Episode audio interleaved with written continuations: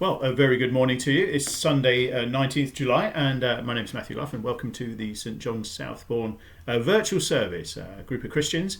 Uh, church is closed, but we're out and about, and the church and more open perhaps than we've ever been before, uh, and that's really exciting. So, welcome, and if you're joining us for the first time, then great to hear from you, and do get in touch.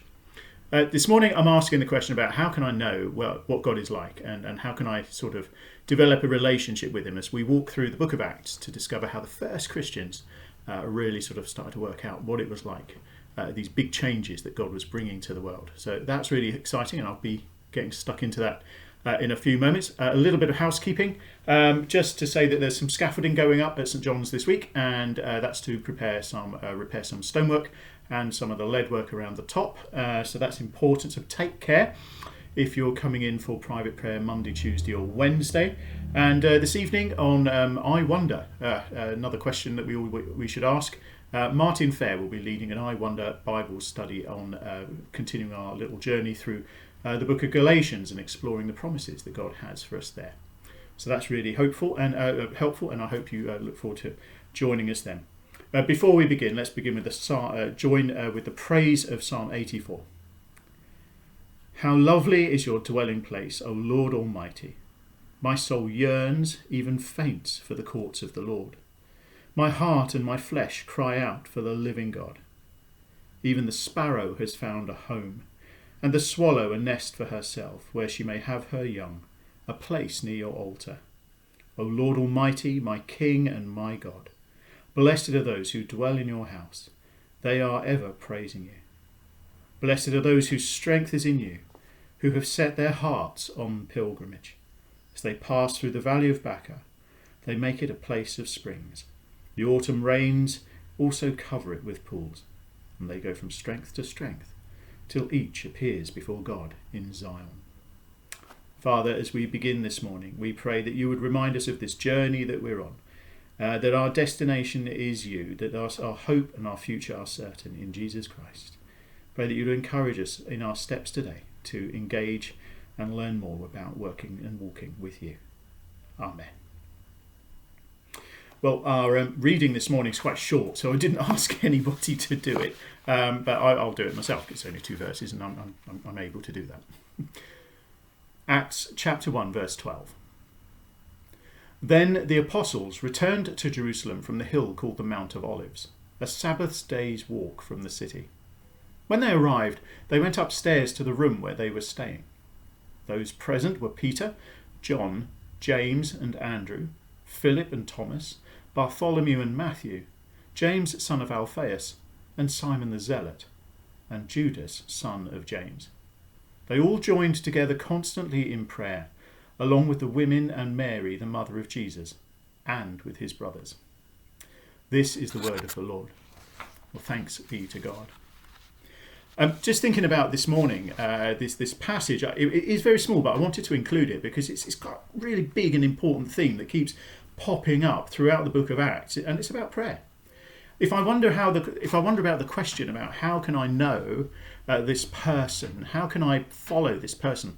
Last week I was like, I wonder who the gospel is about. This week is, I wonder how I can know him. Uh, and this is really a follow on from that. In Acts chapter 1, verse 4, Jesus said to his followers, Do not leave Jerusalem, but wait for the gift my Father promised. So everything that they're doing is in response to, uh, to that. And, and, and that's how we're going to explore that a little bit today. We should note, though, and it's really important, and I brought this up at our midweek coffee uh, reflection, how often Jesus refers to God as Father. He's not abstract, he's a person, and he speaks and he listens. So prayer is not speaking into the void. Sometimes it's good to really offload and just shout in a cathartic way, and, and the Bible's full of people who are doing that. But they were doing it to God. They weren't doing it just out into the out into the emptiness. They were connecting with God Himself. And that's because prayer is our soul's language. It's the way we express ourselves to God. And the word prayer comes from the Latin word precarius. I didn't pronounce that very well, I'm sorry. Uh, which means, as it sounds, precarious. Uh, life can be tough and uncertain, and it can be wonderful and overwhelming, and, and we need sometimes to articulate these things to somebody, uh, and, and that's what we're doing. So, prayer, we're thinking about today prayer. They all joined together constantly in prayer. Lots of people pray. In fact, most people pray. People all, of all religions pray, and often even people who believe in nothing or what not sure what they believe in uh, pray. In The Guardian in 2018, there was a report that just over half of all adults in the UK pray.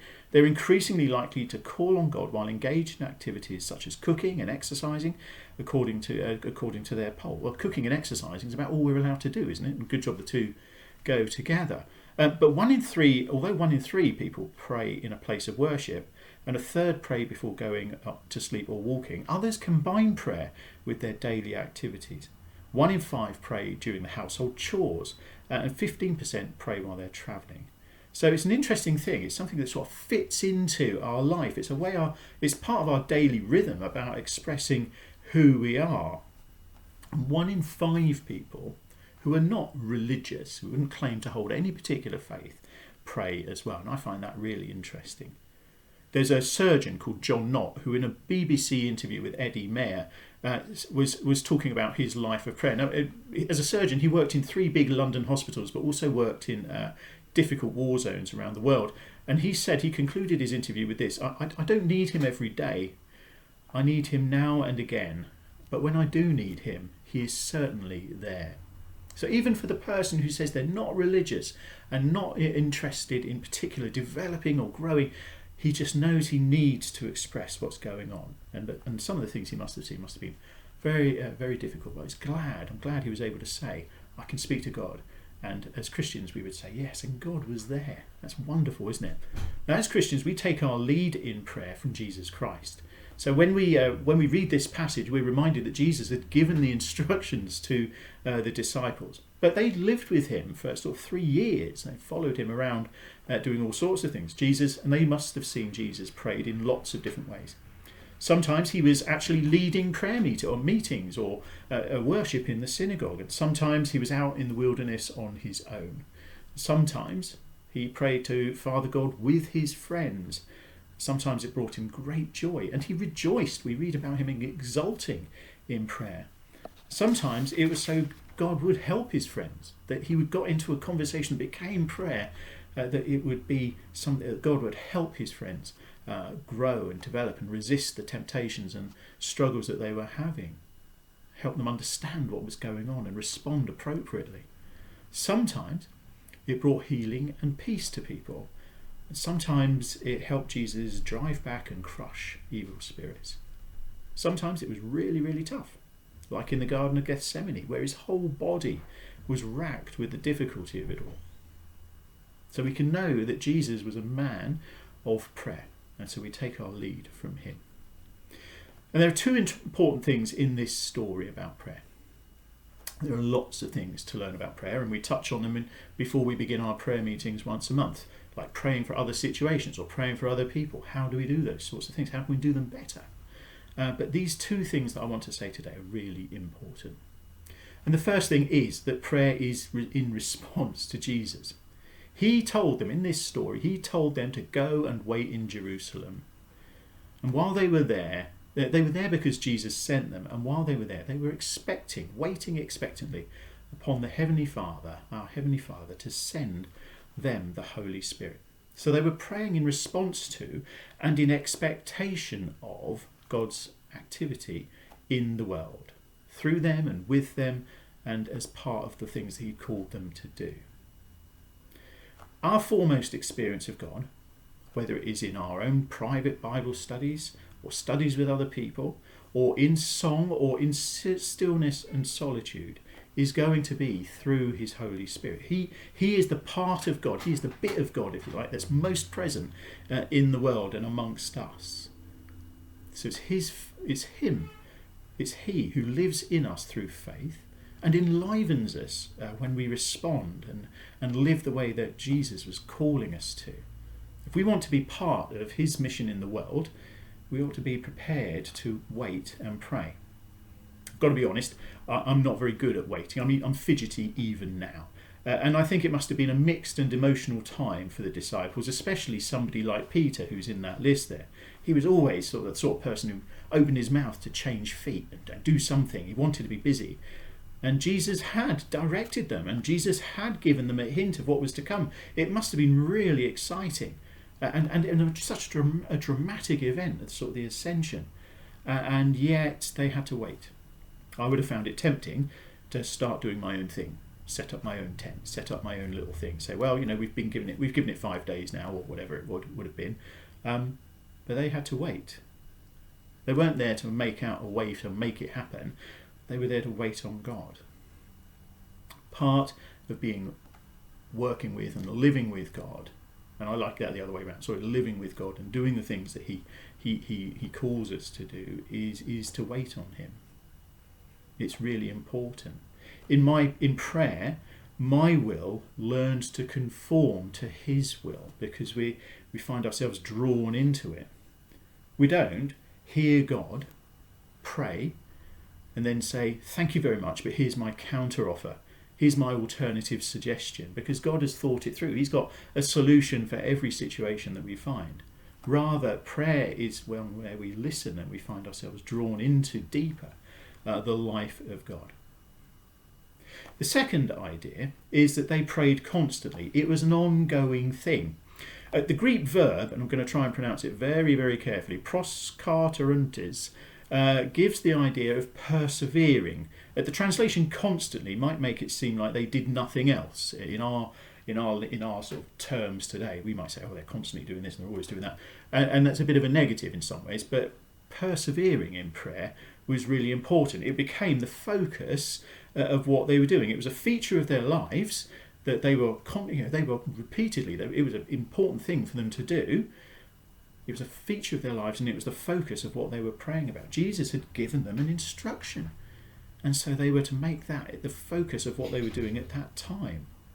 If they hadn't obeyed that command, then what might have happened instead? You know, if they'd gone off and done their own thing, you know, what might have happened? Would Jesus have been able to use them? Well, we know that he draws them back, but what sort of picture does that paint? I've included a link uh, in, in, this uh, this morning's talk uh, to a little illustration in somebody else's sermon, much better, uh, that um, that talks about uh, just listening to God and how important that is. And, and so, if you want to watch that and have fun with that, that would be really good.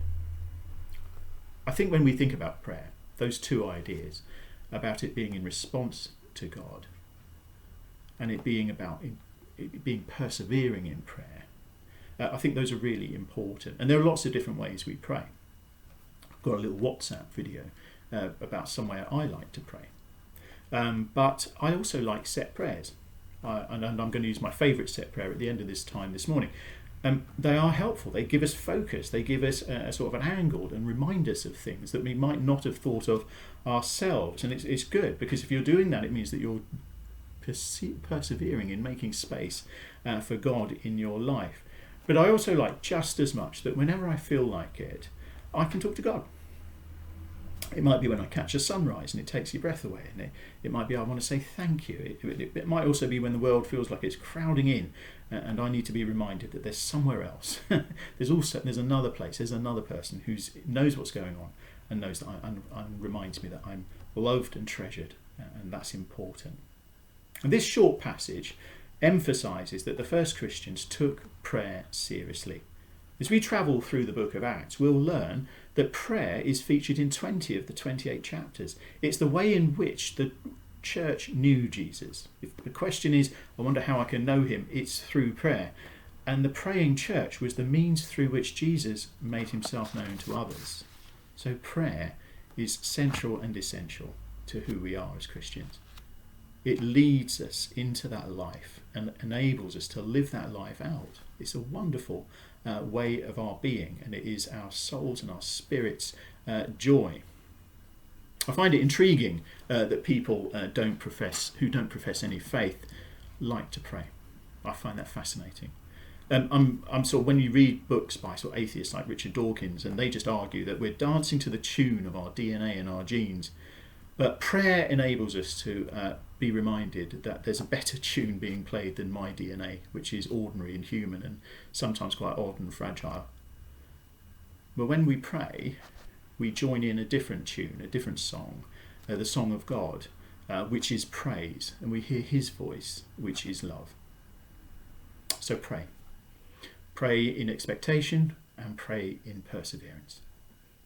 And as I promised, here's my little prayer that I love that I love that's really useful to me at the moment. Father, help me to live this day to the full, being true to you in every way. Jesus, help me to give myself away to others, being kind to everyone I meet. Spirit, help me to seek the lost, proclaiming Christ in all I do and say. Amen.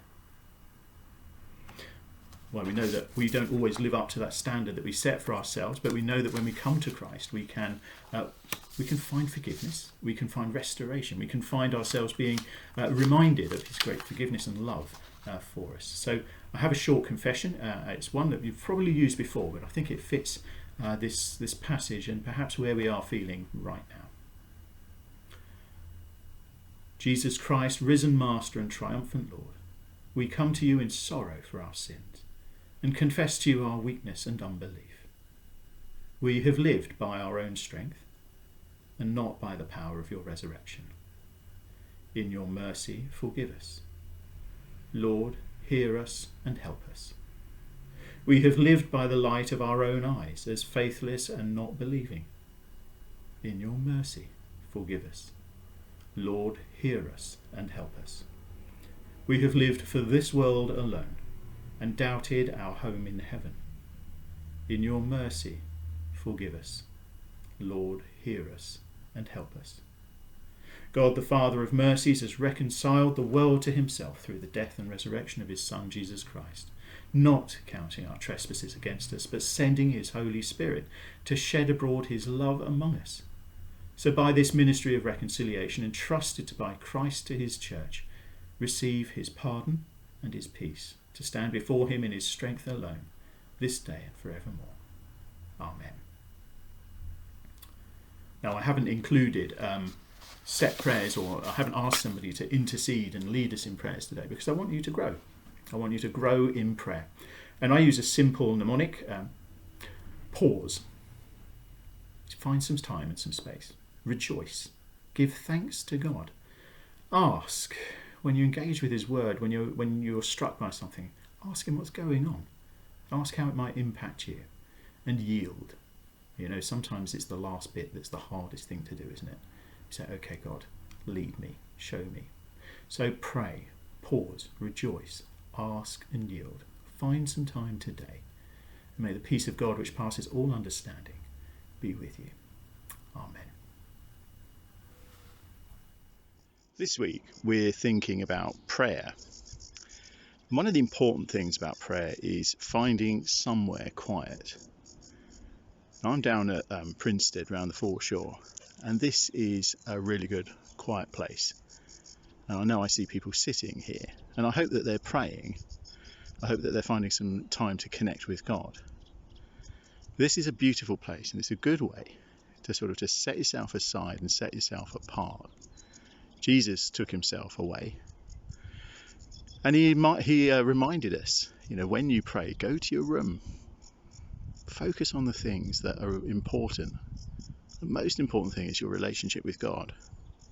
Some people find this a good place to pray, or a place like this. Some people pray in churches because they're buildings that have been prayed in, that have been have a history, and they feel thin and close to God. But some people come and just go outside, away from distractions. And so I think that's the kind of place I like to pray. But if you want to pray in a building, that's great too, because that's a place that people have set aside to be quiet and find God. And it's got a long history of being prayed in. But the most important thing is to pray. Make time for you and God and do it every day. Do it every day so that you become used to Him. And when He asks you to do things, you'll recognize His voice. You'll know it's Him. Hundreds and hundreds of little incidents like that lead us to be the kinds of people that sometimes reach out to do quite different and amazing things. But pray.